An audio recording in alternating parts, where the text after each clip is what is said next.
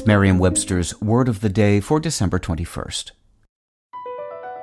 BP added more than $70 billion to the U.S. economy in 2022 by making investments from coast to coast.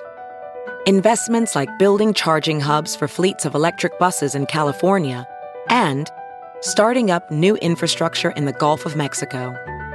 It's and, not or. See what doing both means for energy nationwide at bp.com slash investing in America. Today's word is Kafkaesque, spelled capital K A F K A E S Q U E. Kafkaesque is an adjective.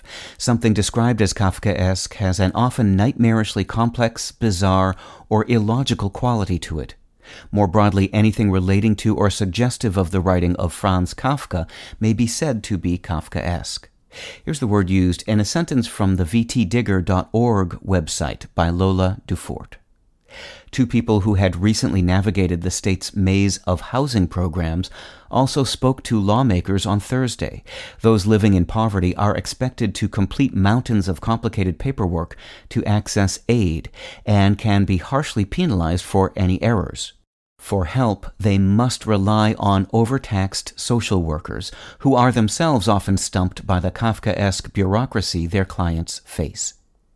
Franz Kafka was a Czech born German language writer whose surreal fiction vividly expressed the anxiety, alienation, and powerlessness of the individual in the 20th century.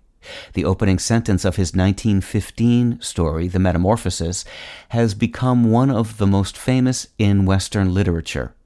Kafka wrote, as Gregor Samsa awoke one morning from uneasy dreams, he found himself transformed in his bed into a gigantic insect. While his novel, The Trial, published a year after his death in 1925, a young man finds himself caught up in the mindless bureaucracy of the law after being charged with a crime that is never named.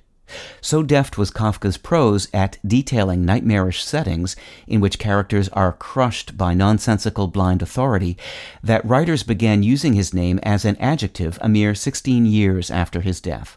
Although many other literary eponyms, from Austenian to Homeric, exist and are common enough, Kafkaesque gets employed more than most, and in a wide variety of contexts, leading to occasional charges that the word has been watered down and given a lack of specificity due to overuse.